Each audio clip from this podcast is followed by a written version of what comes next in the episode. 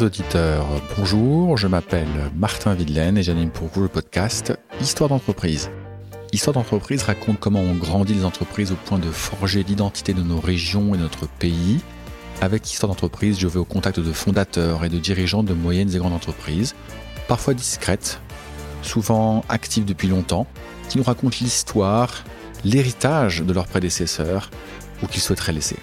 Nous nous interrogeons sur les raisons du succès passé de ces entreprises, nous évoquons les étapes parfois manquées et leurs échecs, et nous discutons des leçons qu'ils en ont tirées. Et nous nous posons une question. Pourquoi et comment continuer de grandir au service d'un monde de plus en plus rapide ? Comprendre ce qui a fait grandir les sociétés dans le temps long pour mieux les faire grandir demain, c'est tout l'enjeu d'Histoire d'entreprise. Aujourd'hui, je suis reçu par Jean-François Chiron, directeur général de Ebusco en France. J'aime Ebusco parce qu'on y trouve tout ce que j'aime. Un projet visionnaire qui participe de la décarbonation des villes, un projet qui part d'un produit simple, le bus, et en fait un objet bourré de technologie issu entre autres des avions de chasse, un projet ambitieux, dont le génial fondateur, au nom imprononçable, il faudra nous écouter Jean-François et moi pour le découvrir, ne cherche pas à s'enrichir avec un produit qui bat la concurrence sur de nombreux critères mais rêve de devenir global. Ebusco existait à peine il y a 10 ans, sa valorisation dépasse maintenant le $1 billion. Un projet fou qui participe de la réindustrialisation de la France. Ebusco construit en ce moment même une usine sur le site de Renault Cléon. Et puis une société méconnue du grand public, qu'il restera probablement, mais qui n'a pas grand-chose à envier à une autre société un peu plus connue, Tesla. Ebusco est au bus ce que Tesla est à la voiture, une révolution dans la mobilité de tout un chacun. Enfin, Ebusco est dirigé en France par un homme dont le parcours devrait en inspirer plus d'un. Jean-François était un grand dirigeant d'une grande entreprise, et puis il a voulu reprendre sa liberté, a été indépendant un temps, a rejoint la communauté que j'anime avec mon équipe, mais n'a absolument pas eu besoin de notre aide pour trouver ses clients. Et enfin, se retrouve maintenant à diriger en France un magnifique projet entrepreneurial. À plus de 60 ans, Jean-François est devenu entrepreneur. En les écoutant, vous comprendrez qu'il adore. Découvrez l'histoire d'Ebusco, la société qui révolutionne le bus en France et dans beaucoup d'autres pays, racontée par Jean-François Chiron.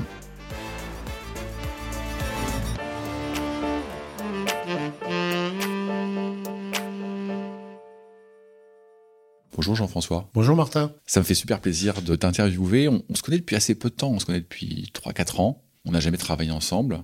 Mais bon, j'ai l'impression que l'énergie passe. En tout cas, moi, je suis toujours très content de passer du temps avec toi. Et là, aujourd'hui, on va parler d'Ebusco. Alors Ebusco, c'est juste une histoire dinguissime. C'est pas une histoire française au départ, mais elle est en train de devenir française. On va parler de cette belle aventure. Mais avant toute chose, j'aimerais que tu dises quelques mots sur toi, ton parcours...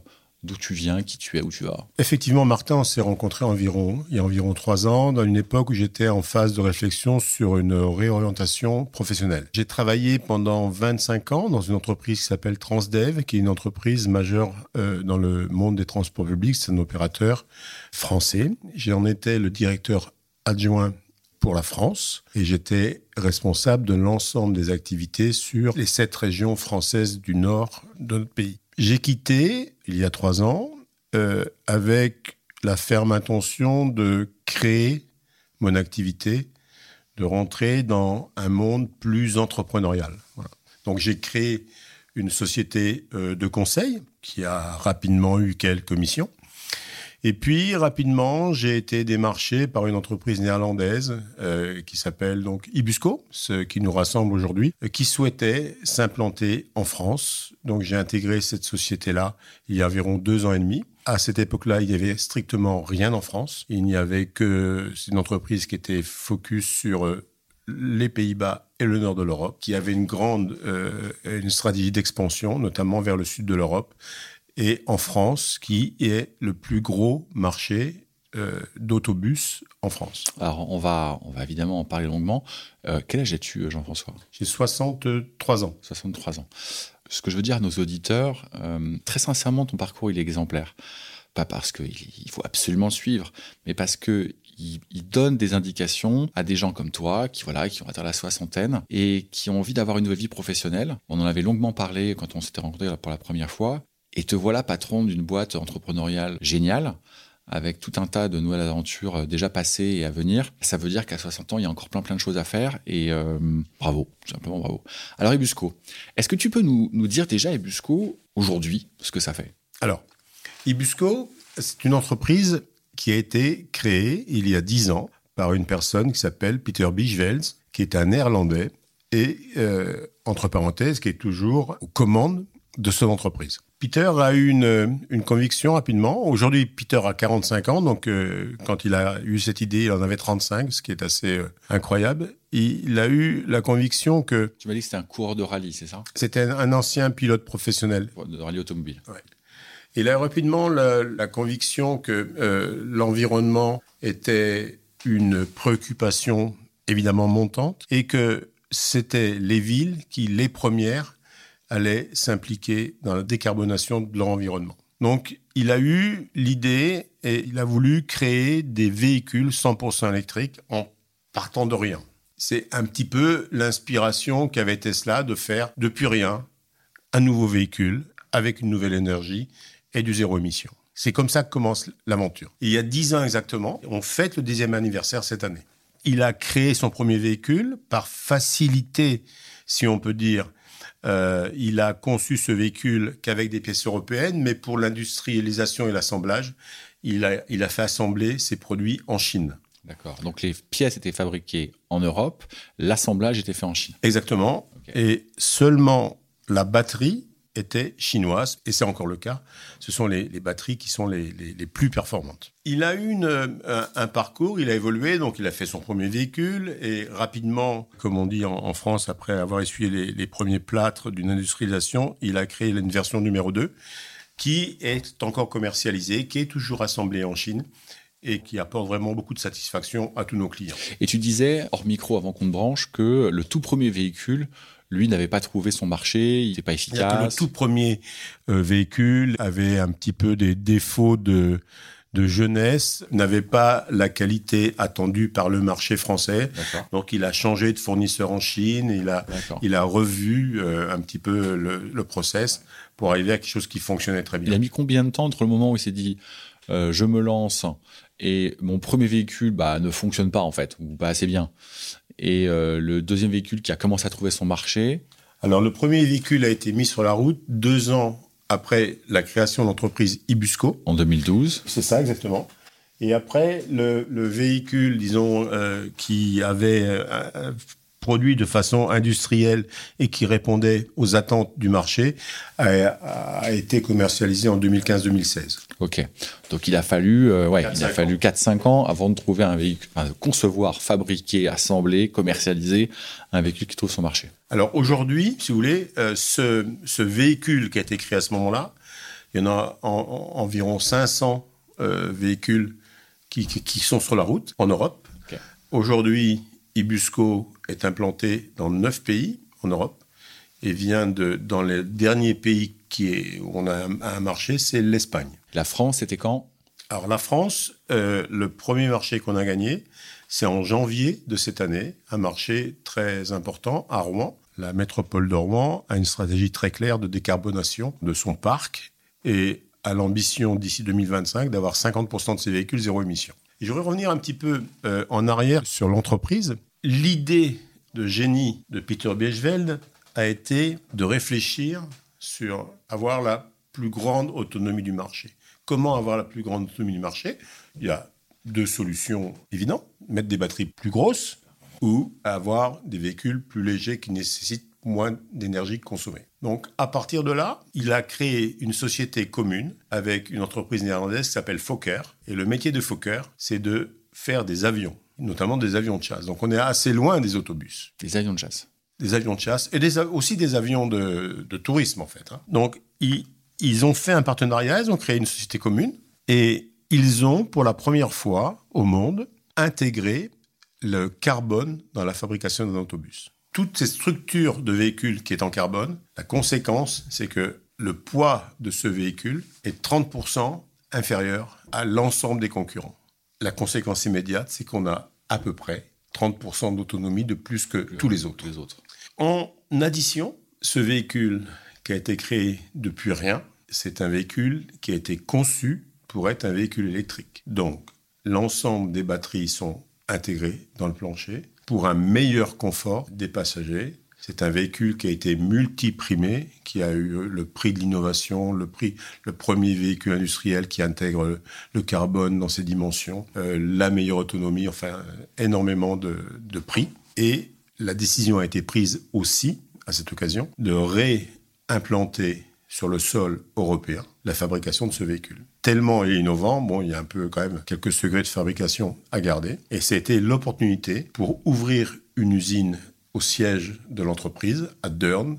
Deurne est près d'Eindhoven. C'est le bassin de l'industrie automobile néerlandaise. Et cette usine a été ouverte en novembre 2021. Et les premiers véhicules industriels sont en train de sortir. D'accord. Et vont être mis en service à Amsterdam. Et donc, cette usine, elle fait l'assemblage que l'autre usine chinoise continue de faire. C'est ça que je comprends. Tu as bien compris. L'usine chinoise continue à produire l'ancien modèle, 2.2. Et le nouveau modèle à base de carbone est produit en Europe. À un bémol près, corrige-moi si je me trompe, c'est la batterie elle-même. Sauf la batterie qui est toujours faite en Chine. Ce que l'on reçoit en Europe, ce sont les éléments de la batterie. Et la batterie est constituée, assemblée dans notre usine aux Pays-Bas. Je ne suis pas un expert du marché de la batterie, mais c'est un petit sujet qui concerne un peu tout le monde en ce moment. Aujourd'hui, il n'y a pas d'usine en Europe de batterie qui convienne à votre cahier des charges ? Alors, il y a 3 gigafactories qui vont ouvrir en France. Ils vont ouvrir. Mais pour l'instant, il n'y en a pas. Même en Allemagne. Si, je pense qu'il y a, il y a Forsee Power, mais en fait, il n'y a pas de fabricant de batteries qui correspondent à nos besoins. À vos besoins.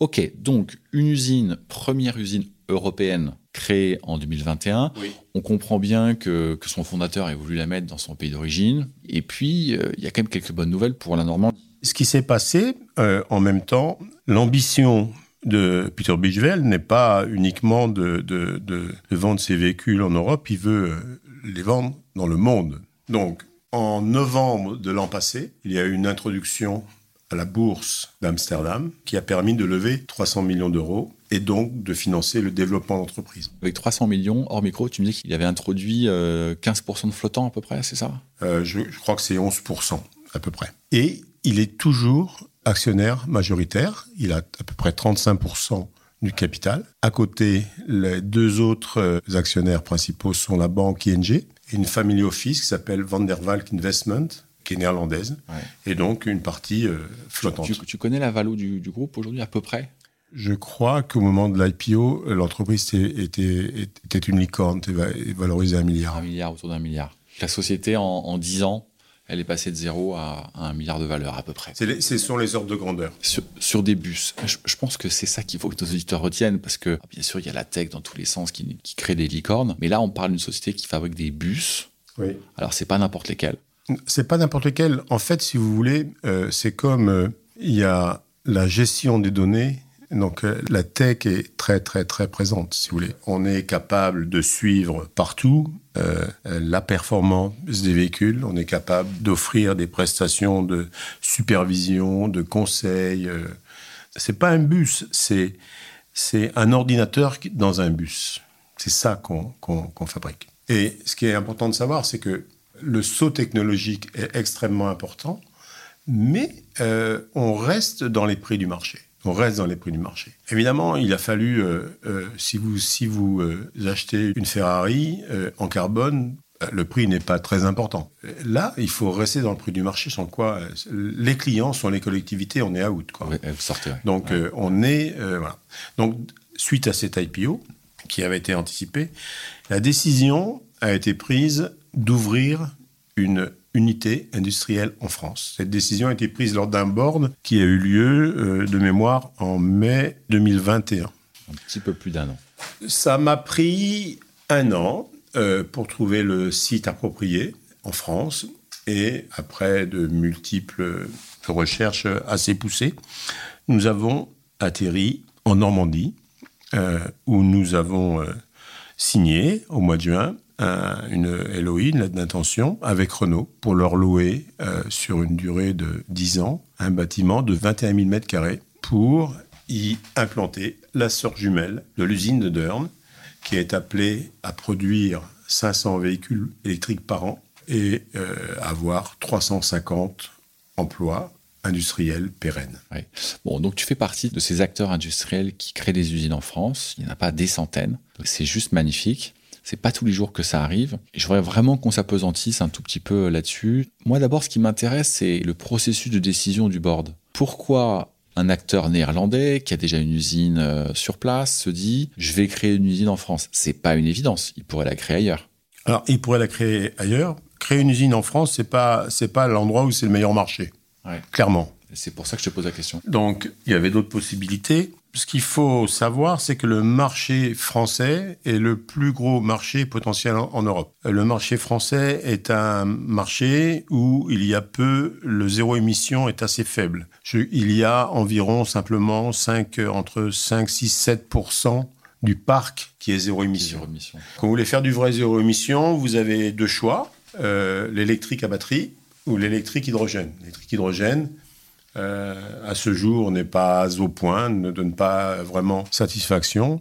Et en tout cas, un TCO, un coût total de possession, beaucoup plus important que l'électrique à batterie, où il y a des solutions industrielles pérennes. Il faut savoir qu'il y a environ une quinzaine dans le monde, de constructeurs d'autobus électriques. Dans le monde entier. Oui, à peu près. Et tu disais, la techno-hydrogène...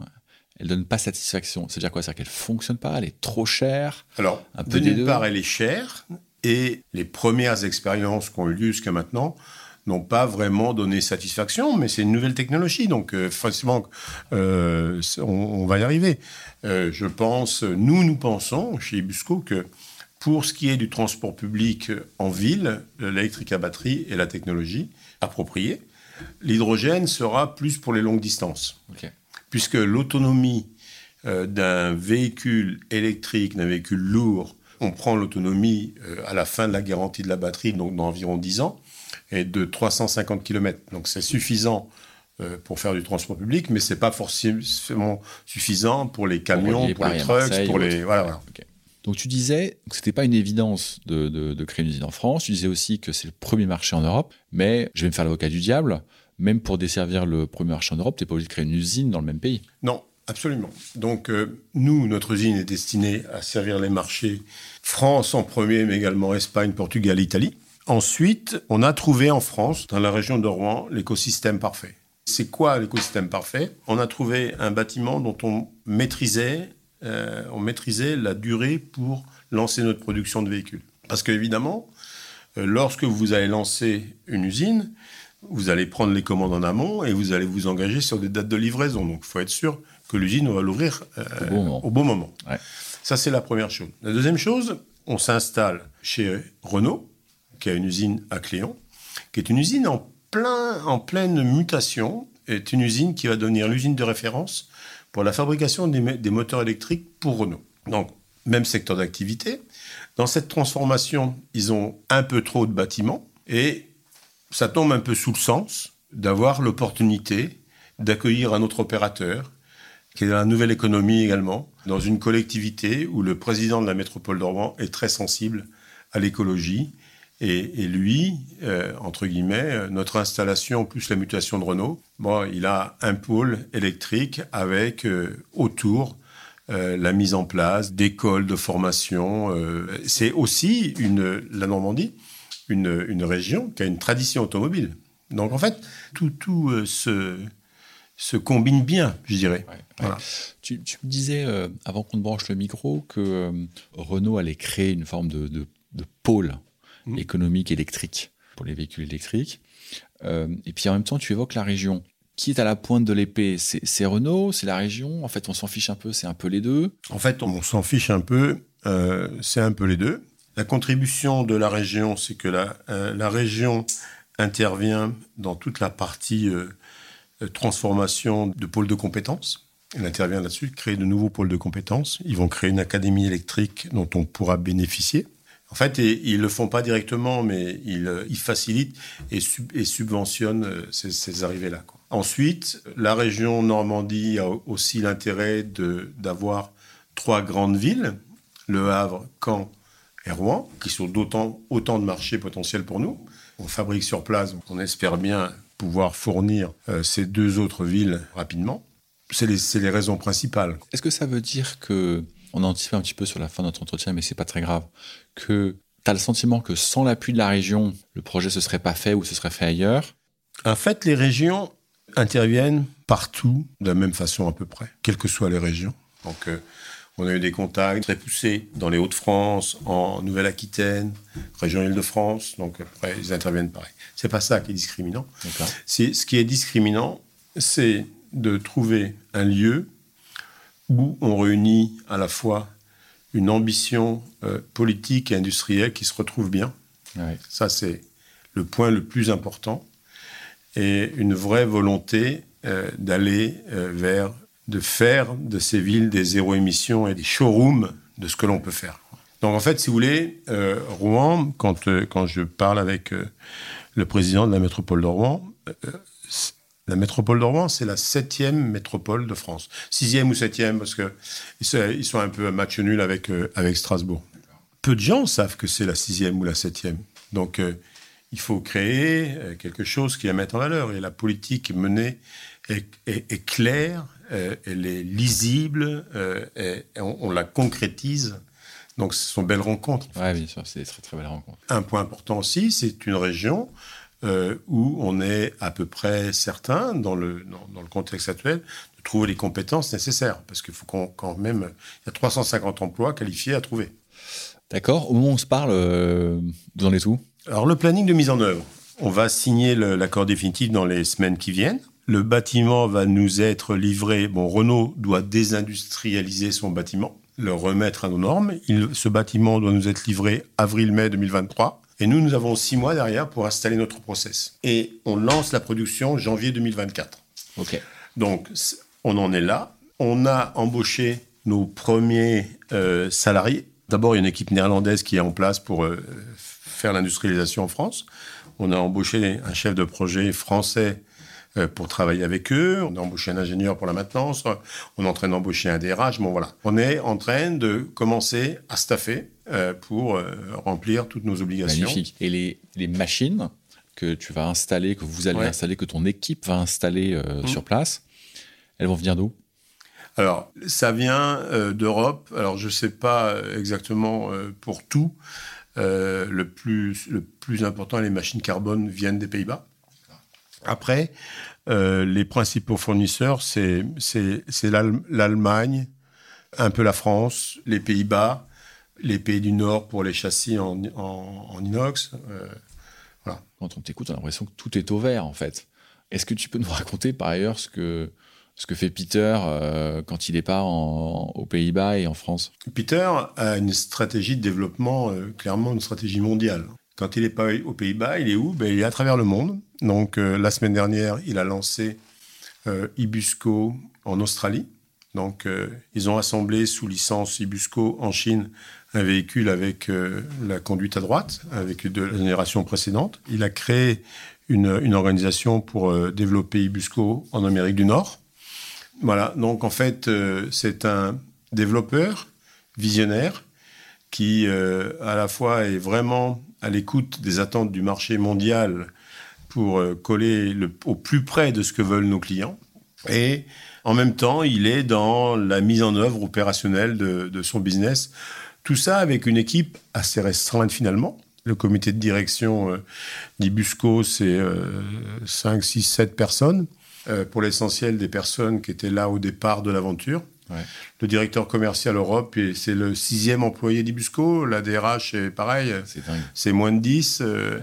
Ce sont tous des gens qui sont des quadras, qui croient fermement à leur business, qui ont une motivation incroyable pour faire ça. On travaille avec des gens qui ont des mentalités un petit peu anglo-saxonnes, donc très pragmatiques, des relations très simples. Il n'y a qu'une chose qui compte, c'est l'efficacité qu'on y arrive. Tout ça dans beaucoup, beaucoup de bienveillance. Je suis à chaque fois, très, très surpris de voir un peu comment les gens... on dirait en français, se mettre en cadre pour nous aider à résoudre nos problèmes. Pourquoi tu dis que tu es surpris ? Parce que ce sont que des gens très bienveillants. Personne ne joue perso. C'est vraiment un jeu que tout le monde joue collectif. Et tout le monde a la même ambition de porter Ibusco numéro 1 dans son domaine au niveau du monde. Il faut savoir un chiffre qui est assez parlant. Il y a 1 an exactement, Il y avait 250 salariés chez Ebusco. Au moment où on se parle maintenant, c'est 550. Le business plan dit plus de 700 à la fin de l'année pour lancer une seconde ligne de production. Voilà. Derrière, on va ouvrir la France. On va arriver rapidement à 1000 chez Ebusco, plus d'autres usines qui vont s'ouvrir. Enfin, c'est juste une aventure industrielle incroyable. Incroyable. Alors, en même temps, bon, alors tout le monde connaît Tesla, on en parlait un petit peu en micro, et puis tout le monde ne connaît pas Ebusco. Non. Puis, en même temps, c'est pas très très grave. Comment tu fais connaître Ebusco auprès des communautés, dans des communautés de communes? Bon, d'une part, on commence à être présent systématiquement dans les grands salons. Donc, on a été présent au Salon européen de la mobilité qui s'est déroulé à Paris. On a tous les moyens de communication classiques, notamment tous les réseaux sociaux, LinkedIn, les réseaux professionnels, plus des communications ciblées auprès des métropoles, des grandes villes, que l'on fait au fur et à mesure. Au moment où on se parle, les grandes communes, les grandes collectivités susceptibles de faire appel à vos services, ça y est, ils vous ont identifié, ou il y a encore un peu de travail Il y a toujours un petit peu de travail à faire, mais globalement, ils nous ont identifiés. Juste lorsqu'on a signé la LOI, on a fait un communiqué de presse pour la signature de la lettre d'intention entre Renault et nous. On a eu une couverture presse incroyable avec les Échos, la Tribune, enfin tous les médias nationaux sont derrière nous. C'est un projet qui suscite beaucoup d'intérêt. Pourquoi il suscite beaucoup d'intérêt ? Parfois, ça m'étonne aussi, en fait, un peu. Mais c'est un projet qui est effectivement dans les préoccupations majeures des politiques et des citoyens, de vivre dans un environnement plus sain. C'est une entreprise qui se développe, qui a du succès, qui rencontre son marché. Donc ça fait toujours envie. Jusqu'à présent, on n'a eu aucun problème pour recruter nos premiers salariés. Les gens ont envie de faire partie de cette aventure. Bien sûr. Donc c'est une aventure où il y a vraiment tout à créer. Donc pour toutes les personnes qui arrivent dans cette entreprise, il y a plein d'opportunités à saisir. Des opportunités de carrière à l'international, de changer de métier, de participer à un projet très, très entrepreneurial, de travailler avec des gens dans un environnement de gens qui sont jeunes, qui intègrent beaucoup de nouvelles technologies. Donc, ça a beaucoup, beaucoup d'intérêt. Bon, bah, c'est magnifique. Très sincèrement, je suis absolument ravi de faire partie de cette aventure. C'est juste incroyable. Les relations avec tous sont absolument excellentes. On est drivé par des obligations de résultats, évidemment, mais comme toute entreprise. Mais tout se fait dans beaucoup, beaucoup de bienveillance. On n'est pas encore avec des luttes de pouvoir, sans doute parce qu'on est encore jeune. Exactement. Et que, au-dessus de tout, il faut réussir. Donc, on a le marché qui est ouvert devant nous. Qui vous attend. Et c'est d'en faire un marché mondial. Sur ce chemin qui semble quand même être couronné de succès à venir, en tout cas, c'est ce que je te souhaite, qu'est-ce qui pourrait freiner, j'ose pas dire arrêter, mais en tout cas freiner ces ambitions, des sujets de préoccupation qui feraient que la croissance serait limitée? Alors, ce qui peut se passer, si on balaye, il y a plusieurs raisons. Bon, la situation actuelle avec le coût galopant de l'énergie pourrait être un frein au développement de l'électrique. En même temps, c'est peu probable parce que l'ambition environnementale est vraisemblablement au-dessus des contingences économiques. Ce qui pourrait freiner notre développement, c'est qu'on n'attrape pas immédiatement tous les avantages liés à notre positionnement concurrentiel disruptif. Donc, en fait, si vous voulez, là, aujourd'hui, on prend l'exemple d'une grande collectivité qui va vouloir faire du zéro émission. Celui qui va rentrer et avoir une part significative du parc roulant, il est quand même bien positionné pour poursuivre l'aventure. Une collectivité ne va pas prendre des véhicules de toutes les marques, quoi, pour des questions de formation de son personnel, de gestion de ses stocks, ainsi de suite, quoi. Nous, ce qu'on apporte aussi, c'est qu'on n'est pas des vendeurs de véhicules uniquement. On est vendeur de solutions globales. Ouais, vous opérez. Voilà, on opère avec des partenaires. On fournit toute l'infrastructure électrique. On est capable de faire des études de dimensionnement pour eux. Donc, on fournit toutes les infrastructures de recharge. Donc, quelque part, si la collectivité nous met la puissance électrique aux portes du dépôt, on peut tout faire. Voilà. Donc on est bien dans une logique d'intégration, dans une logique d'apporter des solutions systémiques. Ça vous a traversé l'esprit de produire vous-même vos électrons pour vos bus ? Alors, ça sera sans doute l'étape d'après. Pour l'instant, les batteries... Alors, juste pour faire simple, il y a 3 technologies de batteries. Les batteries qui ont été développées par Bolloré à électrolyte solide. Les batteries nickel, NMC, nickel, manganèse, cobalt. Et les batteries LFP, les nôtres, lithium, fer, phosphate. Donc, vraisemblablement que autour de 2025-2026, donc dans un avenir très proche, il y a de nouvelles technologies qui vont arriver avec... plus de densité énergétique dans les batteries. Ça veut dire qu'on pourra avoir la même puissance électrique en embarquant moins de poids. Peut-être qu'à ce saut technologique, ça sera l'opportunité pour faire un partenariat avec un autre constructeur et pour le coup là, de prendre des batteries qui sont fabriquées en Europe. Il faut savoir qu'en France, il y a 3 gigafactories qui vont se mettre en œuvre dans les Hauts-de-France dans les années qui viennent. Bon, et elles pourront vous servir probablement ? Probablement, on pourra, ils seront en mesure de nous fournir ces batteries. C'est totalement ouvert, il y a beaucoup de choses à construire. Alors, ce que, par exemple, vient de faire Ebusco, c'est encore, je crois, les seuls à le faire, c'est que, vous savez, une batterie a une durée de vie, pour faire simple, de 8 à 10 ans. Mais elle n'est pas fichue au bout de 8 à 10 ans. Elle a juste 70-80% de sa capacité initiale. Donc, ce que vient de faire Ebusco, c'est qu'ils commercialisent, ils donnent une seconde vie à ces batteries où ils en font des containers pour stocker de l'énergie. À quoi ça sert ? Ça sert, d'une part, à faire du smart charging, on appelle. C'est-à-dire que ça vous permet de recharger ces containers électriques à un moment où l'énergie est plus abondante et moins chère et de la renvoyer dans les autobus à d'autres moments. Donc, ils ont développé cette chose-là, qui est extrêmement importante. Et le nouveau marché qui vient d'être signé aux Pays-Bas, c'est qu'ils ont des barges pour faire la distribution de produits. Ils ne font pas ça par la route, ils font ça sur des barges. Eh bien, ils ont mis en service une barge électrique. Voilà. Donc, il y a d'autres choses à venir, derrière. Bon, c'est magnifique. Franchement, bravo. Qu'est-ce qu'on peut te souhaiter ? Alors, ce qu'on peut me souhaiter, c'est de...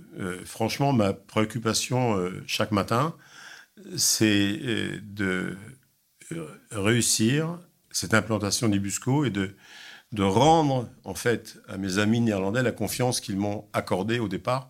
Parce qu'au départ, il n'y avait rien. Il n'y avait juste rien. On est parti il n'y avait pas un document français, tout est en anglais, il n'y avait pas de bureau, il n'y avait pas de société. On a créé tout ça. Là, on va ouvrir une usine. On a créé un réseau avec une entreprise majeure en France pour apporter des solutions de maintenance sur tout le territoire français. Donc, en fait, pour l'instant, l'histoire se déroule, entre guillemets, comme elle était prévue.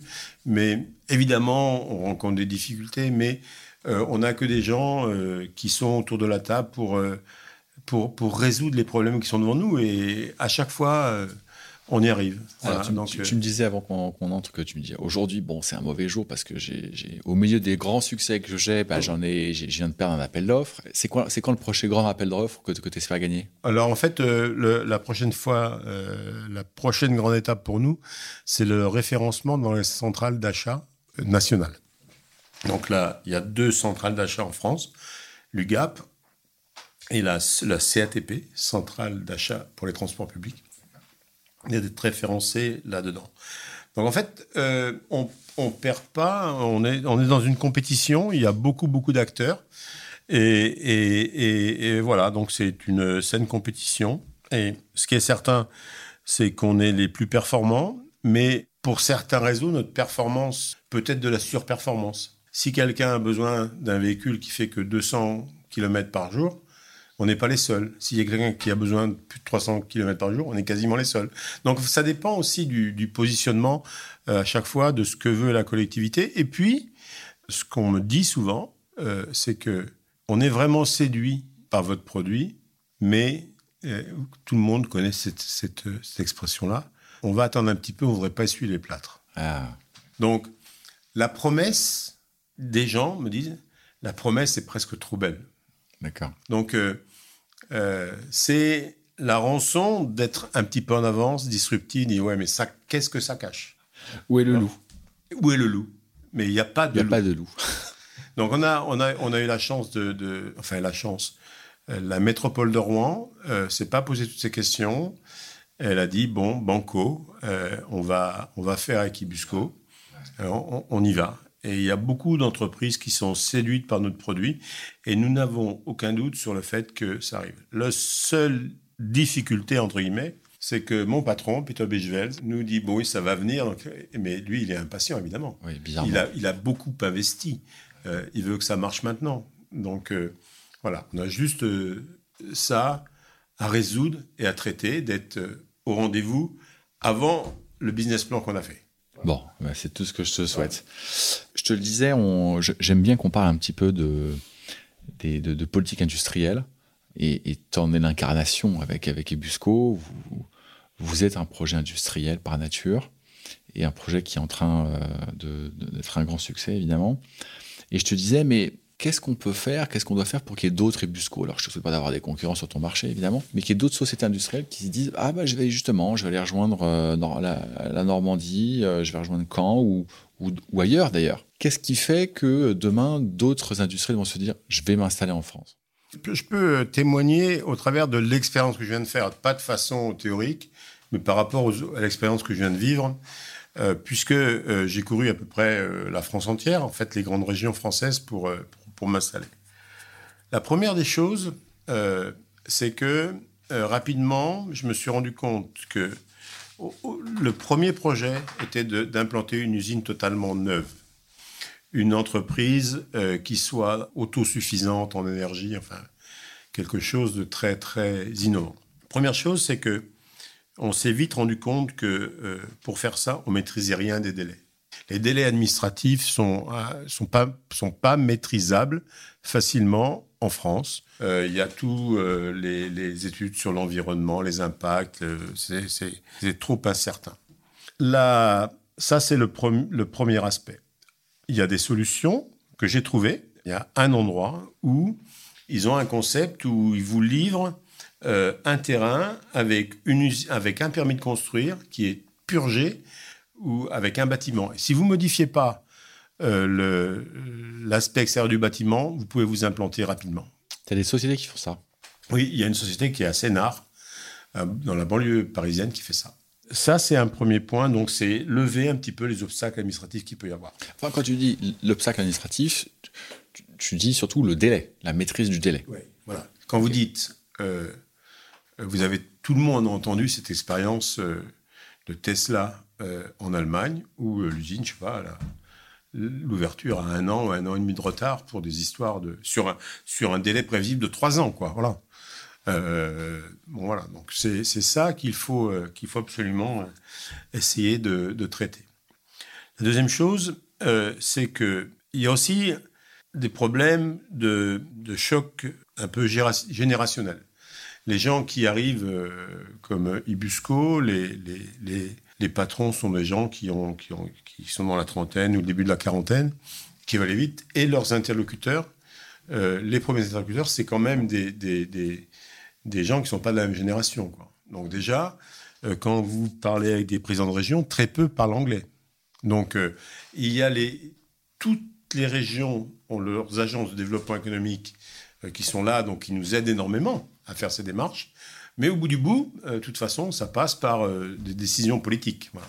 Et on a trouvé, effectivement, à Rouen, ça n'a pas été une difficulté. Les gens se sont tout de suite compris sur ce qu'ils voulaient faire. Mais ils parlaient anglais? Oui, absolument. Okay. Voilà. Et ça, tu dis, dans certaines régions, ce n'était pas le cas? Non, c'était assez incroyable. En fait, on souffre aussi.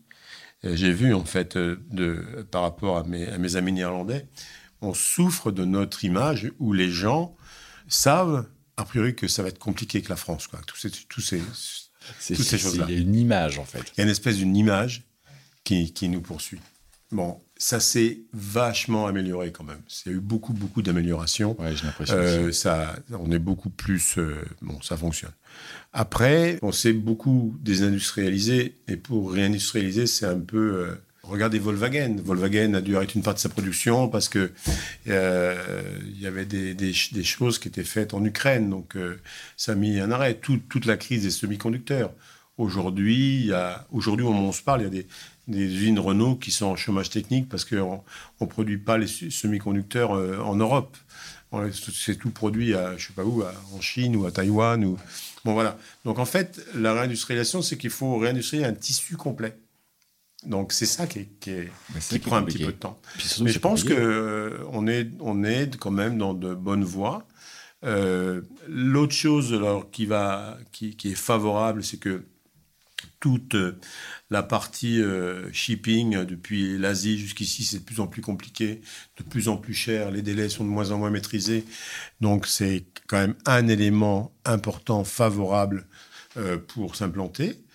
Les Néerlandais n'ont pas pu aller voir leur production en Chine pendant toute la durée du Covid. Parce que s'il y allait, il avait 2 semaines de confinement en arrivant là-bas. Il n'y a pas de discussion.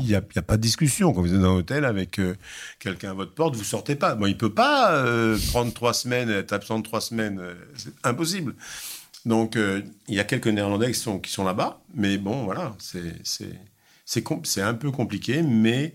On est sûrement, regardez l'usine Renault qui va être la référence mondiale pour faire les moteurs électriques de toute la gamme Renault. Donc on est en train de construire de ci, de là, de très belles histoires industrielles. Bon, et cette image, tu dis, s'améliore en plus. Oui, ça s'améliore. Je pense que ça s'améliore. Voilà. Donc nous, on doit travailler sur notre image de difficultés administratives. Un exemple, la DRH me dit « Ouais, mais tu comprends, il faut qu'on recrute des gens, mais comment on va faire ?» Parce que j'ai compris que quand on embauche quelqu'un, même s'il ne donne pas ses actions, on ne peut plus s'en séparer.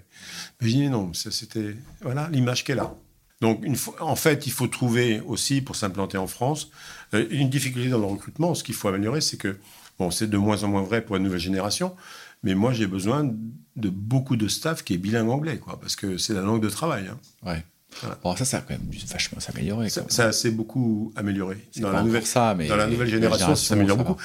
Sauf que par rapport aux Pays-Bas, 100% des gens parlent anglais. Non, mais les Pays-Bas, la télé est en anglais. Oui, mais tous les pays nordiques, c'est ça. Donc, en fait, pour eux, quand ils arrivent vers nous, c'est un peu un choc. Mm. C'est un problème si... le patron d'une grande région française qui nous accueille n'est pas capable de converser sans interprète avec. C'est sûr, ça aide pas, c'est sûr. Alors que c'est une difficulté qui n'existe pas dans tout le reste de l'Europe, dans tout le reste du nord de l'Europe. Non, parce que tu vas en Italie, en Espagne, mais en fait, autre chose. Il y a l'Europe qui est au-dessus de nous. Allemagne comprise, qui est un monde, et il y a l'Europe du Sud, qui est un autre monde. Voilà. Ok, super clair. Et il faut faire cohabiter les deux, ce qu'on arrive à très bien faire. Hein. Jean-François, je te nomme ministre de l'économie. Tu fais une seule chose, et une seule, pour que ce pays se réindustrialise. Tu fais quoi ? Une seule chose. Eh bien, je pense qu'il faut apporter de la fluidité, de la simplicité, de la simplification administrative. Mais ça, on le voit dans tout ce qu'on a à faire. On a une administration qui est quand même très peu digitalisée. Donc, c'est quand même, dès que vous avez quelque chose à faire, c'est compliqué. Le mot de la fin, Jean-François, avant qu'on raccroche le micro, qu'est-ce que tu as envie de dire à ceux qui nous écoutent ? Ce sont des chefs d'entreprise, ce sont des indépendants, ce sont des salariés, ce sont les équipes des Busco qui vont t'écouter aussi. Qu'est-ce que tu as envie de leur dire à tous ces gens-là ? En fait... c'est un peu ce qu'on a dit au début, c'est que en fait, il ne faut pas... Il y a beaucoup de choses sont possibles à faire. Il faut vraiment qu'on s'enlève un petit peu. On s'auto-barrière par moment pour avancer. La différence que je vois, moi, avec... j'ai travaillé aussi en Angleterre, mais avec les Irlandais, ce qui est très clair, c'est que les relations sont simples. Il y a une grande différence entre leur organisation et la nôtre. Nous, dans nos entreprises, nous avons une organisation hiérarchique. Et eux, ils ont une organisation qui est horizontale. Donc, en fait, les décisions se prennent beaucoup plus rapidement. On ne fait pas 3, 4, 5 comités d'engagement. on se met autour d'une table, ça dure une heure, et on décide pour des marchés à une dizaine de millions. Chacun, l'organisation est simple, chacun est responsable de ses activités. Il y a une personne en charge d'une chose, il n'y a pas toute une organisation qui fait. Une organisation simple, des gens qui sont motivés, des gens qui ont un fort degré d'appartenance, ils sont très fiers de travailler pour Ebusco. Bon, en même temps, c'est pas très très difficile d'être fier de travailler pour Ebusco, si tu me permets. Non, mais on comprend que ce soit plus compliqué pour d'autres salariés dans d'autres entreprises. Je travaille aussi, enfin, dans cette aventure-là. Bon, évidemment, je suis assez proche de l'ambassade néerlandaise qu'on voit régulièrement. Et il y a une organisation qui s'appelle le NLBC, c'est Netherlands Business Council of the Netherlands, qui est en fait la chambre de commerce des entreprises néerlandaises implantées à Paris. Eh bien, ils ont une démarche quand même différente de la nôtre. Les relations sont très simples. Alors évidemment, c'est favorisé par le fait que c'est que des gens qui ont un intérêt commun qui se retrouvent dans cette organisation-là. Mais c'est simple. C'est simple. Ce sera le mot de la fin, c'est simple. En fait, je peux vous juste une anecdote. Quand Peter Bijvelds est venu pour voir où il allait s'installer, donc on a rencontré le président de la métropole de Rouen, le directeur de Renault Cléon, tout ça. Et donc, traditionnellement, quand il y a ce truc-là, on fait un grand repas de ça. Je leur ai dit, surtout, on ne va pas faire comme ça, quoi. On va faire un lunch à la néerlandaise et des sandwichs. Et voilà. Donc, en fait, on perd pas du temps dans ces choses-là. Donc les gens commencent à travailler tôt, et ils s'en vont tôt, mais pendant tout le temps, ils bossent. Voilà. On va pas. C'est pas la même organisation. C'est sans doute plus efficace. Merci Jean-François. Merci.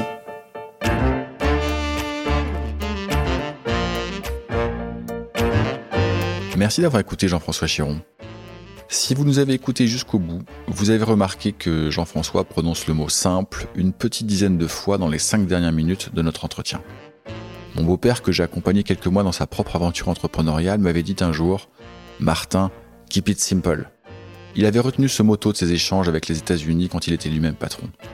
Nous ne nous rendons pas compte à quel point certains d'entre nous, et les Français beaucoup plus que nos amis américains, ou néerlandais, ou anglais, ou allemands, ou suisses encore, nous avons l'art de nous compliquer la vie. Rendons nos organisations simples, rendons les processus de décision ultra rapides et donc responsabilisants et avançons vite. Être simple n'est pas seulement la marque des entreprises en forte croissance comme les Ebusco, c'est la marque des sociétés qui réussissent dans un monde qui va de plus en plus vite. Toutes les histoires d'entreprise sont également disponibles sur le site de Bluebirds.partners, site de la communauté d'indépendants que j'anime et qui conseille ou remplace des dirigeants. C'est toujours pour moi un immense plaisir de vous faire découvrir des sociétés sous un jour nouveau. J'espère que vous en tirerez le même plaisir. Encore merci pour votre soutien et à très bientôt.